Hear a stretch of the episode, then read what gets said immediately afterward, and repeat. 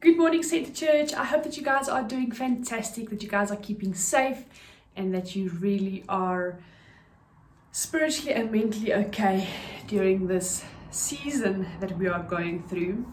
So, as you all know, that we are busy with um, when it comes to the devotions, we are busy with walking with Jesus as we are studying the book of Matthew. And it's so funny. Um, for a while now, I feel that God has been pressing on my heart for me, specifically Gerridene, to become prepared or being prepared. So every day, um, continuously throughout the day, I will speak to myself and I will say, Gerridene, become prepared. Gerridene, being prepared, being prepared, being prepared, being prepared. And then just to stop for a moment and see where I'm at with my thoughts, where I'm at with my heart's conditions, where I'm at with my day, my daily schedule, because I believe um, one thing that Heike and myself should guard on is the fact that our uh, diaries or our calendars can fill up so quickly and some things present themselves as important while other things um, present themselves as important and I believe that when you are able to discern between important and urgent um, deadlines, then that is the best, or that's when you've succeeded with your time management.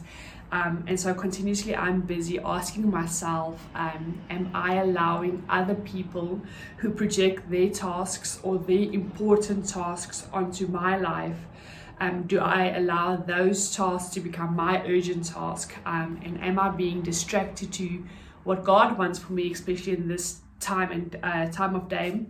And am I following that soft whisper of being prepared? And so um, John gave me chapter 24, and I've read through this chapter a few times. And actually, I didn't like it. I was like, how am I going to pre- prepare on this? Because I hate thinking and speaking about the end times it really um, gives me that spirit of uncertainty.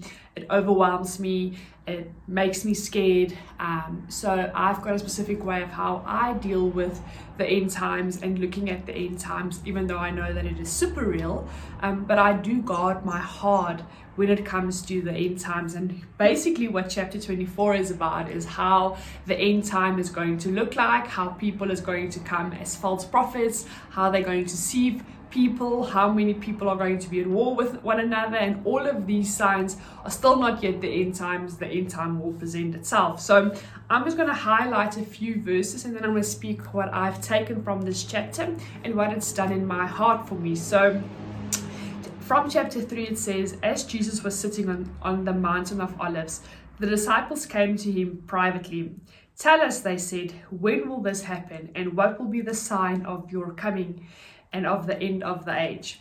Jesus answered, Watch out that no one deceives you, for many will come in my name, claiming I am the Messiah, and I will deceive many, and will deceive many. Sorry. You will hear of wars and rumors of wars, but see to it that you are not alarmed. Such things must happen, but the end is still to come. All of these are the beginning of the birth pains. Now, as you know, or as you, you've heard in, chapter, uh, in, in verse 3, the disciples came to Christ with a question, and the question was, um, When will this happen, and what will be the signs of your coming? Um, and of the end of the age. Now, I believe that this probably, this chapter, this verse, has caused most of the disagreements out there between Christians and have caused a lot of havoc between Christians because everyone tries to understand and understand it in their own discernment and think they've got the answer to it. But I believe that um, Jesus didn't give us a simple answer for this because um, first of all, we shouldn't see the second coming or God's return as the specific event far off on a timeline and we sit every day and we wait for it. No, I believe God wants every age um, to be ready for when Jesus returns. And that is why the answer is not simple. Now, how can we become ready? How do we make sure that we are prepared, that we are being ready for the return of Christ?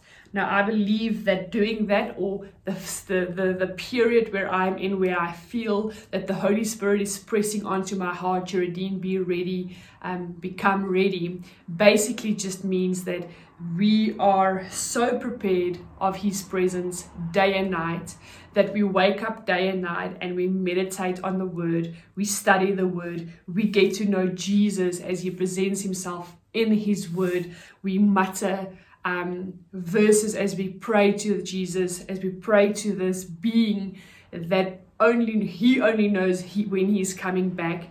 And i believe that looking at all of this looking at the birth pains looking at the, the signs of the end of the end times and the second coming i believe that the biggest thing that god wants us to do is to guard our hearts and be joyful in all the pain in all the chaos in all the trouble that will surround us and will happen in this world we can be prepared and we can be ready by being joyful because isn't it going to be this great day or this great event when the Son of Man returns um, to us? Um, so I believe that um, the bigger message in chapter 24 is to be prepared and uh, to continuously be joyful. So go read chapter 24. I hope it bless you. Um, yeah, and just listen to that silent whisper within the the the, the signs of the, the end times. So have a good Friday, have a beautiful weekend, and we see you guys online Sunday. Bye.